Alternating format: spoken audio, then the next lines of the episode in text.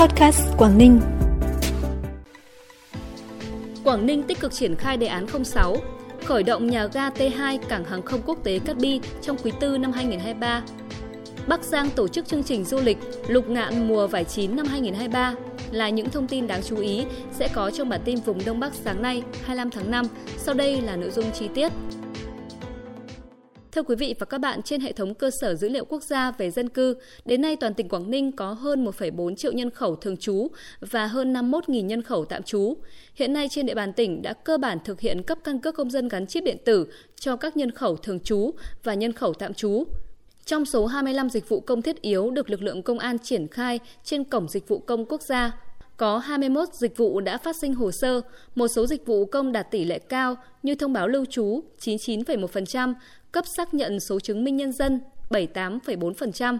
Nhờ việc triển khai đề án 06, đến nay người dân doanh nghiệp được thụ hưởng nhiều tiện ích trong các giao dịch về thủ tục hành chính, thanh toán không dùng tiền mặt, sử dụng thẻ căn cước công dân gắn chip điện tử để khám chữa bệnh, mang lại sự tiện lợi, tiết kiệm thời gian. Các ngành đẩy mạnh triển khai việc số hóa hồ sơ, xây dựng kho dữ liệu số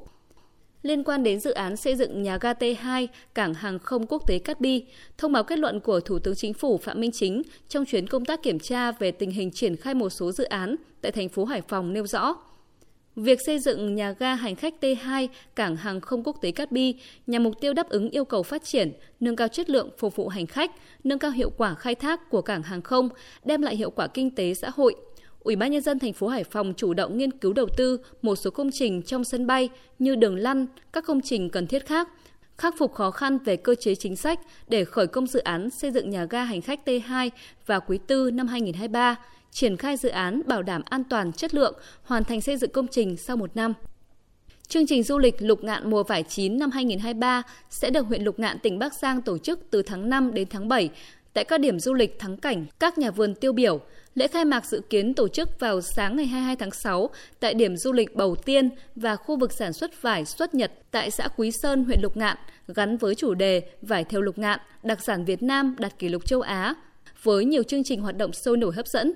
Trong chương trình du lịch mùa vải năm nay, để tạo điểm đến hấp dẫn, kết nối các tour trải nghiệm vải thiều, huyện Lục Ngạn sẽ lựa chọn các điểm du lịch, hợp tác xã, nhà vườn có cảnh đẹp, sản xuất theo quy trình Việt Gap, Global Gap, có diện tích lớn, vườn quả sai, đi lại thuận tiện, chủ nhà thân thiện, nhiệt tình, có đủ điều kiện đón tiếp khách du lịch. Bên cạnh đó, huyện sẽ tập trung tổ chức các tour du lịch trải nghiệm vườn vải, kết hợp tham quan Hồ Cấm Sơn, Hồ Khuôn Thần, Chùa An Vãi, suối và núi rừng vùng thu hút khách. Thư viện trên đá là tên gọi của hai phòng đọc sách dành cho trường phổ thông dân tộc bán chú tiểu học và trung học cơ sở Sa Phìn tại xã Sa Phìn, huyện Đồng Văn, tỉnh Hà Giang, do chương trình tình nguyện cùng mang sách về miền núi hải đảo thực hiện. Đây là chương trình do Đoàn Thanh niên cơ sở Trung tâm Công nghệ Thông tin và Báo điện tử Tổ quốc, Bộ Văn hóa Thể thao và Du lịch thực hiện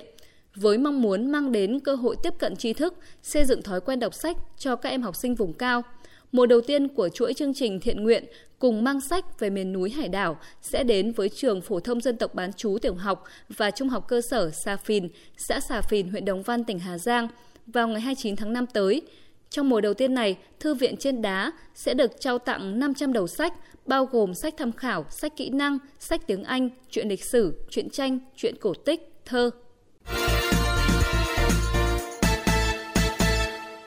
hướng tới kỷ niệm 220 năm khởi lập Thành Đông và 70 năm ngày giải phóng thành phố, thành phố Hải Dương phát động thi đua đối với các tập thể cá nhân, cán bộ, công chức viên chức, người lao động, chiến sĩ lực lượng vũ trang nhân dân, công an nhân dân và toàn thể nhân dân trên địa bàn thành phố, thi đua trên tất cả các lĩnh vực xây dựng Đảng, phát triển kinh tế xã hội.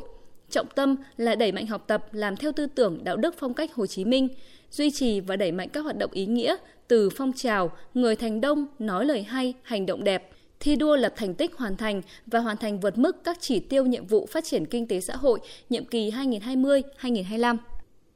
Bảo hiểm xã hội tỉnh Tuyên Quang phối hợp với Viettel Tuyên Quang và Bảo hiểm xã hội các huyện vừa đồng loạt tổ chức lễ gia quân hưởng ứng tháng vận động triển khai bảo hiểm xã hội toàn dân, truyền thông vận động người dân tham gia bảo hiểm xã hội tự nguyện, bảo hiểm y tế hộ gia đình –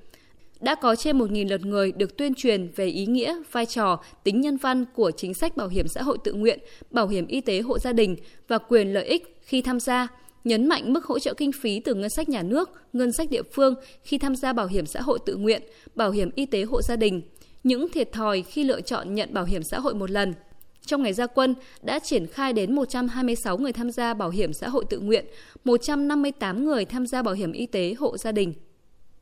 Sở Văn hóa Thể thao và Du lịch tỉnh Cao Bằng vừa xây dựng kế hoạch triển khai thực hiện đề án bảo tồn phát huy giá trị dân ca dân vũ, dân nhạc các dân tộc thiểu số gắn với phát triển du lịch trên địa bàn tỉnh Cao Bằng năm 2023. Triển khai đề án, trong năm 2023, Sở Văn hóa Thể thao và Du lịch sẽ tổ chức khảo sát, kiểm kê, phân loại, lập danh mục di sản văn hóa phi vật thể, loại hình nghệ thuật trình diễn dân gian gồm dân ca, dân vũ, dân nhạc truyền thống các dân tộc thiểu số, lập hồ sơ khoa học di sản văn hóa phi vật thể, trình Bộ Văn hóa Thể thao và Du lịch công nhận là di sản văn hóa phi vật thể quốc gia. Đề án được thực hiện trên địa bàn 9 huyện và thành phố Cao Bằng với đối tượng là các dân tộc thiểu số tỉnh Cao Bằng. Phần cuối bản tin là thông tin thời tiết. Thưa quý vị và các bạn, theo Trung tâm Khí tượng Thủy văn Quốc gia, trong ngày hôm nay Bắc Bộ tiếp tục nhiều mây, những cơn mưa rào và rông còn xuất hiện với thời điểm mưa chính tập trung trong chiều nay. Tuy nhiên, mưa rông không kéo dài và lượng không phổ biến, không quá nhiều, nhưng nắng nóng sẽ không còn, thời tiết bớt oi bức hơn với mức nhiệt độ trưa chiều chỉ dao động từ 32 đến 34 độ. Thông tin thời tiết vừa khép lại bản tin podcast hôm nay. Cảm ơn quý vị và các bạn đã quan tâm đón nghe. Xin chào và hẹn gặp lại.